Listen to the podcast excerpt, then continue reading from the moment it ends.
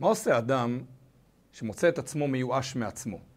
מיואש מעצמו בגלל התמכרויות, מיואש מעצמו כי הוא לא מצליח במבחנים, הוא לא מצליח בזוגיות, הוא לא מצליח ברוחניות שלו.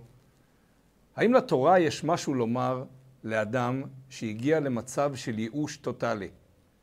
האם לתורה יש משהו כדי לרומם אותו, כדי להעביר אותו למצב רוח אחר, לעשייה אחרת, לחשיבה אחרת? איך עושים את זה על פי התורה? אז בואו נתחיל כהרגלנו בסיפור. הסיפור מספר על חסיד בירושלים העתיקה של פעם, שהיה יהודי בן למעלה מתשעים, סובל על הרגליים, קשה לו מאוד ללכת, ובכל זאת, בכל יום הקפיד ללכת למקווה, למרות כל הקושי והכאב, בימים של שלג, בימים של חמסין, בימים שהיה לו ממש ממש ממש קשה, לא ויתר והלך למקווה. שאלו אותו רבי יהודי, למה אתה כל כך מתעקש? תוותר יום אחד, תוותר תקופה, עד אולי שהדברים יסתדרו. למה להמשיך ולהתעקש? והוא ענה תשובה, שאותה ציטט לימים הרב הדין שטיינזלץ, הוא ענה תשובה שהיא לקח לכל החיים. כל זמן שאני חי, אני צריך לחיות. במשמעות המקומית, שכל זמן שאני חי ויש לי כוח, אני חייב לנצל ולעשות את מה שאני חושב לנכון כדבר ראוי, לעשות אותו עד הסוף. לא לוותר, לא להתייאש, לא להגיד, אני כבר חולה, אני כבר מחוץ לסיפור, לא. להמשיך, להשתדל ולעשות את מה שאני חושב שהוא ראוי ונכון לעשות. אנחנו היום ננסה לראות ארבעה שלבים שאליהם מתייחסת התורה, איך יוצאים ממקום מיואש, איך יוצאים ממקום אבוד, ממקום שהנפש אבודה, חשיבה אבודה, אין תקווה, אין אור בקצה המנהרה. איך יוצאים מהמקום הזה? בצורה מאוד מאוד שיטתית, ולאט לאט, שלב אחרי שלב, כמובן בסייעתא דשמיא, מגיעים למקום אחר, מואר, שמח, עם תקווה ועם רצון לפתוח דף חדש. אז בואו נראה קודם כל מהם השלבים, ואחר כך נראה איך מתייחסת אליהם התורה, והכל בהשראת פסח שני, שאותו אנחנו חוגגים השבוע. כשפסח שני, הסיסמה שלו אין אבוד. אבל קודם כל נראה את השלבים, ואחר כך נעבור למה אומרת על זה התורה. שלב ראשון, זיהוי המחשבה המכשילה. אני מכור לסיגריות. אני מכור לשתייה. מכור להימורים. אני לא מסתדר בזוגיות. אני, קשה לי למצוא פרנסה. יש לי קושי כלכלי. וכך הלאה והלאה והלאה. הזדהות עם המצב הנוכחי. הגדרה מדויקת ממה אני מיואש, מה חסר לי, מה אני לא מצליח לתקן, מה אני מנסה ומנסה ומנסה לתקן, ולא מגיע למקום. אין עדיין פתרונות, אין שום אור בקצה המנהרה. הזדהות אמיתית עם המצב שלי, והגדרה לעצמי, כל הסיפור פה הוא לעצמי, אני לא חייב להגדיר לאף אחד שום דבר, הגדרה אמיתית לעצמי, מה הבעיה שלי. איך קוראים לה? יש לה שם, יש לה הגדרה, ואני מגדיר את עצמי בבעיה הזאת. גם להגיד אני מכור, זה שלב ראשון. כי לפני השלב הזה יש חוסר מודעות אדיר למה קורה איתי בכלל. אני מכור? לא, אני לא מכור. יש לי בעיה בזוגיות? לא, בכלל אין לי בעיה בזוגיות. הכל בסדר. זאת התעלמות וזאת לא הכרה נכונה של המצב הנוכחי. אז השלב הראשון הוא התמקדות, זה לא משנה כמה זמן זה ייקח, זה יכול לקחת יום, זה יכול לקחת שעה, זה יכול לקחת גם שבוע. הגדרה אמיתית לעצמי, מהי הבעיה שלי? מה אני מפסיד בעקבות העשייה הזאת? מה אני מפסיד בעקבות ההתמכרות הזאת? מה אני מפסיד בעקבות זה שאין לי כסף, אין לי זוגיות, אין לי הצלחה בעבודה, אין לי הצלחה עם הילדים? כמה קשה לי במקום הזה? כמה אני שבור ורצוץ מהמקום הנוכחי ואני לא רוצה להיות בו. עד כאן השלב הראשון. השלב השני. בשלב השני אני יכול להגיד את אותו משפט שאמרתי מקודם, אבל אני שם עליו סימן שאלה וסימן קריאה ביחד סימן תמיהה. לצורך העניין, בשלב הראשון אמרתי אני מכור, בשלב השני אני שואל שאלה.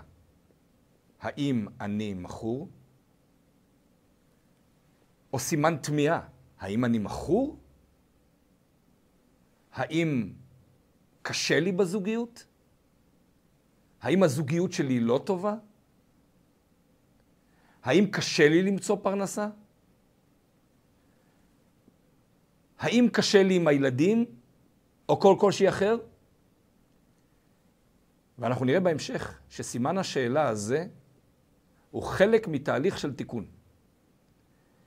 כי השלב הראשון שקבע עובדה, קבע אותה נכון. וזה שלב מאוד חשוב, כמו שאמרנו, להראות לעצמי שאני מודע לבעיות שלי.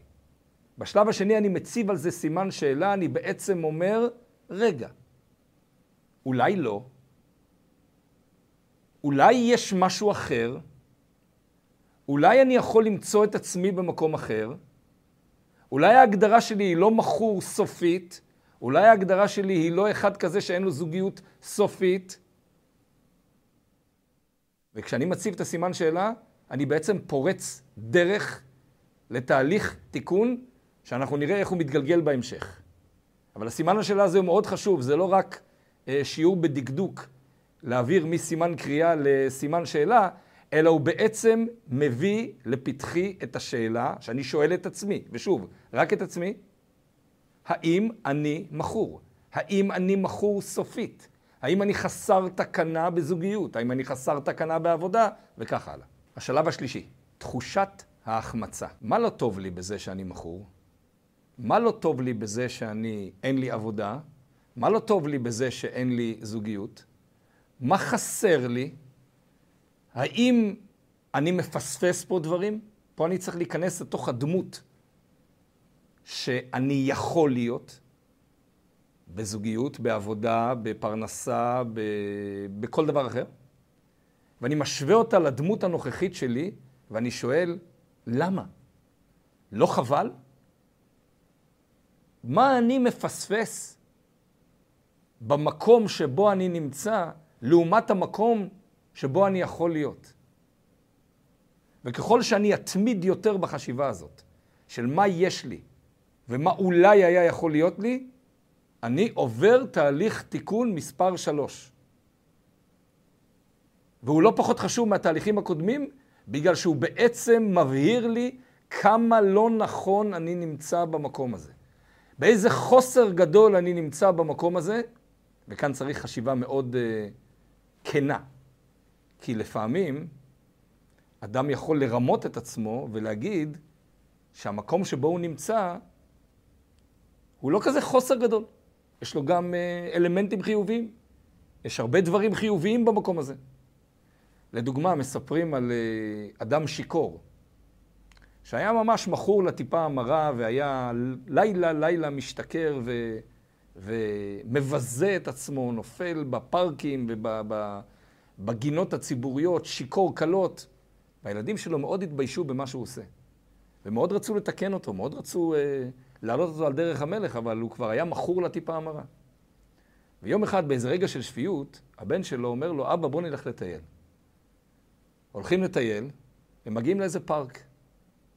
והנה רואים שיכור שרוע על הרצפה, שיכור קלות. אז הבן אומר לאבא שלו, אבא, תראה, ככה אתה נראה לילה אחרי לילה אחרי לילה. לא חבל? אתה מתבזה, אתה מבזה אותנו. האבא ניגש לשיכור, ולוחש לו משהו באוזן. הילד היה מאוד סקרן לדעת מה אבא לחש באוזן של השיכור. אז כשאבא חזר אליו, אז הוא אומר לו, אבא, מה לחשת באוזן שלו? אומר לו, אבא, שאלתי אותו, תגיד, איפה משיגים כזה אלכוהול טוב שגורם לך להגיע לכזה מקום? נו, אז לך תתקן כזה מצב. אז השלב השלישי אומר בעצם למה אני פה? למה אני נמצא במקום כל כך נמוך? איך הגעתי לכזה מקום? מה אני מפסיד יום-יום מחוסר בזוגיות, חוסר בעבודה, התמכרות לאינטרנט, התמכרות לאוכל, התמכרות לטיפה המרה, לעישון, לכל דבר אחר. יום-יום אני מפסיד, ולמה? לא חבל? במקום הזה, כבר מנצנצת המחשבה, אני צריך מישהו שירים אותי מהמקום הזה. אני צריך יד מושטת שאני אוכל להישען עליה ולהתרומם מהמקום הזה. מהי היד? זה יכול להיות אה, חבר, זה יכול להיות יועץ, זה יכול להיות רב, זה יכול להיות קריאה בספרים, זה יכול להיות משפחה. אבל התחושת ההחמצה שמלווה אותי כל הזמן, היא תחושה שנותנת לי דרייב וחשק מאוד גדול לצאת מהמקום הזה. אחרי ששאלתי את הלמה, אני כבר מרגיש באוויר את הרצון להשתנות. וכאן מגיע השלב הרביעי. השלב הרביעי הוא לחכות ולראות איך הקדוש ברוך הוא מזמן לך יועץ, או רב, או חבר, או משפחה, או איזשהו מאמר בעיתון, או כל דרך אחרת להישען עליה בצורה נכונה ולהתחיל תהליך חדש של תיקון. איך ומה, זה כבר מאוד תלוי במהי סוג, סוג ההתמכרות, מהו הייאוש שמלווה אותך, ממה זה נובע, אבל אתה כבר בתוך תהליך. עכשיו, אנחנו צריכים לראות איך כל זה כתוב בתורה. אז אמרנו, אנחנו סביב חג פסח שני. מהו בעצם פסח שני?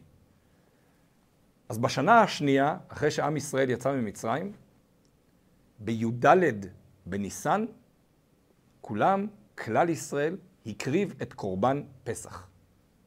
אבל היו מיעוט קטן של אנשים שהיו טמאים לנפש אדם, כלשון הפסוק, ולא יכלו להקריב את קורבן פסח בי"ד בניסן. האנשים האלה פנו למשה רבנו ואמרו, אנחנו טמאים לנפש אדם, אנחנו גם רוצים להקריב קורבן פסח. וזה שפספסנו, אז אולי יש לזה איזה תיקון? אומר להם משה רבנו, חכו, אני אשמע מה הקדוש ברוך הוא אומר, וכאן יוצא מצווה חדשה. המצווה אומרת פסח שני. בי"ד באייר, חודש אחרי, אתם יכולים להקריב את קורבן פסח. כל מי שפספס, כל מי שחשב שזה אבוד, כל מי שחשב שהוא לא יוכל לתקן, בא פסח שני ואומר, אפשר לתקן. עכשיו בואו נעקוב בפסוקים ונראה איך הפסוקים מתארים את ארבעת השלבים. אנחנו מדברים על חומש במדבר, פרק ט', פסוק ו'. ויהי אנשים אשר היו טמאים לנפש אדם, ולא יכלו לעשות את הפסח ביום ההוא. יש כאן הגדרת מצב. האנשים האלה הם היו טמאים ולא יכלו לעשות את הפסח. שלב ראשון, אני מגדיר את הבעיה שלי ואני מגדיר את המקום שבו אני נמצא. אני לא עובד, אין לי פרנסה. לא מצאתי זוגיות, אין לי חיים. אני מכור לשתייה, לעישון, להימורים, החיים שלי הם לא חיים. לא פתרון ולא שום דבר שמתקרב לזה. אני מגדיר את הבעיה שלי. אני טמא, אני לא יכול להקריב את קורבן פסח. הפסוק מתאר אותם במצב הזה. ויהי אנשים טמאים לנפש אדם ולא יכלו לעשות את הפסח. אתה לא יכול לעשות את הפסח כי אתה טמא, אין דרך עוקפת טומאה כשמדובר על קורבן פסח. דבר ראשון, הגדרת הבעיה. הזדהות עם הבעיה והגדרה של זה המצב שלי כרגע. אני בבעיה. אותם אנשים שהיו טמאים לנפש אדם יכלו לטאטא את הבעיה הזאת. הכל בסדר, אז מה? מצוין. פטרנו את עצמנו מלהקריב קורבן פסח. לא, אני טמא ופספסתי. פספסתי את קורבן פסח וזה קשה לי וזה כואב לי. ואני חסר את העובדה שכלל ישראל הצליח להקריב את קורבן פסח ואני לא. שלב שתיים, ויקרבו האנשים לפני משה ולפני אהרון ביום ההוא. ויאמרו האנשים, אנחנו טמאים לנפש אדם. שלב שתיים אמרנו, זה שלב שבו אני מציב סימן שאלה או סימן תמיהה על המצב שלי. עצם זה שהאנשים האלה קרבו, התקרבו לפני משה ולפני אהרון, פירושו שמתחיל לנצנץ כאן משהו. אני טמא. האומנם זה חסר סיכוי? האומנם זה דרך ללא מוצא? האומנם אין אפשרות לתקן את המצב שבו אני טמא ולא הקרבתי קורבן פסח? רגע עם הפתרונות. הפתרונות נשאיר לשלבים הבאים. אני מתמקד בשלב הזה, כשאני בא לפני משה ולפני אהרון, ואומר שוב את המשפט, אני טמא, אני בעצם אומר, האומנם זה שאני טמא הוא חד וחלק לא מאפשר לי להקריב את קורבן פסח? בשום צורה? האם נגזר עליי לא להקריב קורבן פסח? את השלב הראשון כבר עברתי, הזדהיתי עם הבעיה. כרגע אני שואל, האם זה חסר סיכוי? האומנם? באתי לפני משה, באתי לפני אהרון.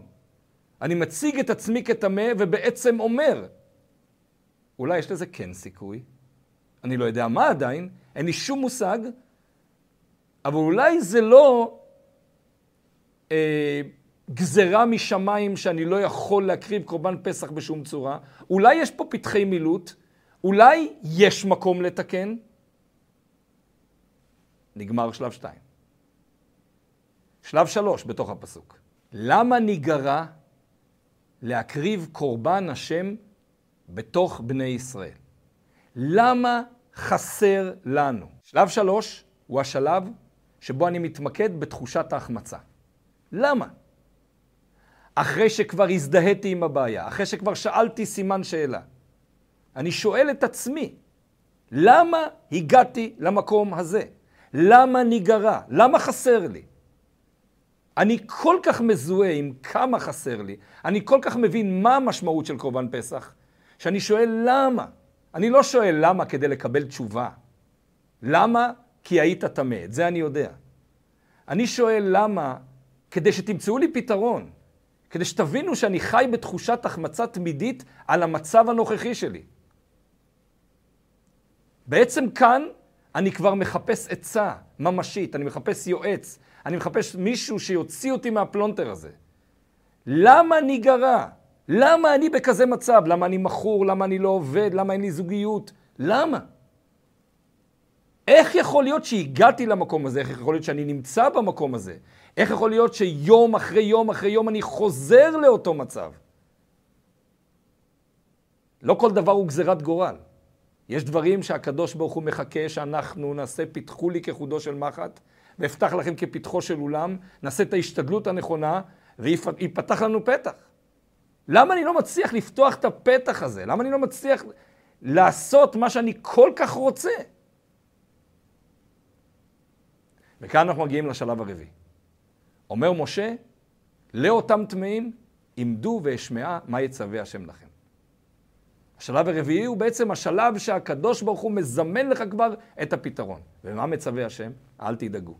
הייתם טמאים, ולפעמים הייתם במצב כזה שאתם גרמתם לזה שלא יכולתם להקריב קורבן פסח. זה לא איזה טומאה שבאה מלמעלה. זה דברים שאתם, באשמתכם, עשיתם ולא הקרבתם קורבן פסח. ועדיין, אני לא בא איתכם חשבון ואומר, זהו זה, אין מה לתקן, הכל מיואש והכל חסר סיכוי. לא. גם לכם, בדיוטה התחתונה הזאת, שלא רציתם אפילו להקריב קורבן פסח, אבל כיוון ששמעתי ממכם את כל התהליך, כיוון שהגעתם למסקנה של למה אני גרה, אני פותח לכם מצווה חדשה. מצווה שלכאורה אילולי הייתם באים ודורשים את הקורבן המחודש הזה של י"ד באייר, לא הייתה כזאת מצווה. זאת מצווה לא מקורית, אם אפשר לקרוא לה, לא מקורית בתורה. מצווה שהתחדשה בעקבות הטענה של אותם אנשים טמאים לנפש אדם. אבל אמרתם בשיא הכנות שחסר לכם, שאתם רוצים, שכל כך אכפת לכם מהמצווה הזאת? אני, אומר אלוקים, אצור לכם מצווה חדשה, קוראים לה פסח שני. כשאתה עומד במקום הרביעי, ואחרי שאמרת למה ניגרע, אתה מוכן לקבל את השפע האלוקי ולשמוע מה אלוקים אומר, אלוקים יזמן לך את הדרך לצאת מזה. כי אתה עשית את הכל. ישנו פתגם, שתרגמו אותו לעברית, זה פתגם עממי. אלוקים עוזר לימי בשעות הקשות, אך עוזר הוא בתנאי שיחתור במשות. החתירה במשות שלנו הם אותם ארבעה שלבים. לעבור אותם לאט-לאט עם עצמנו, ובשלב הסופי, אחרי שעשינו את כל ההשתדלות, הגאולה הפרטית בוא תבוא. לשבת בבית, להתלונן, להתייאש, להגיע למצב של אבוד, אובדן, חוסר סיכוי, לא רק שזה לא מקדם אותנו, זה יום אחרי יום אחרי יום רק מרחק אותנו מהמטרה.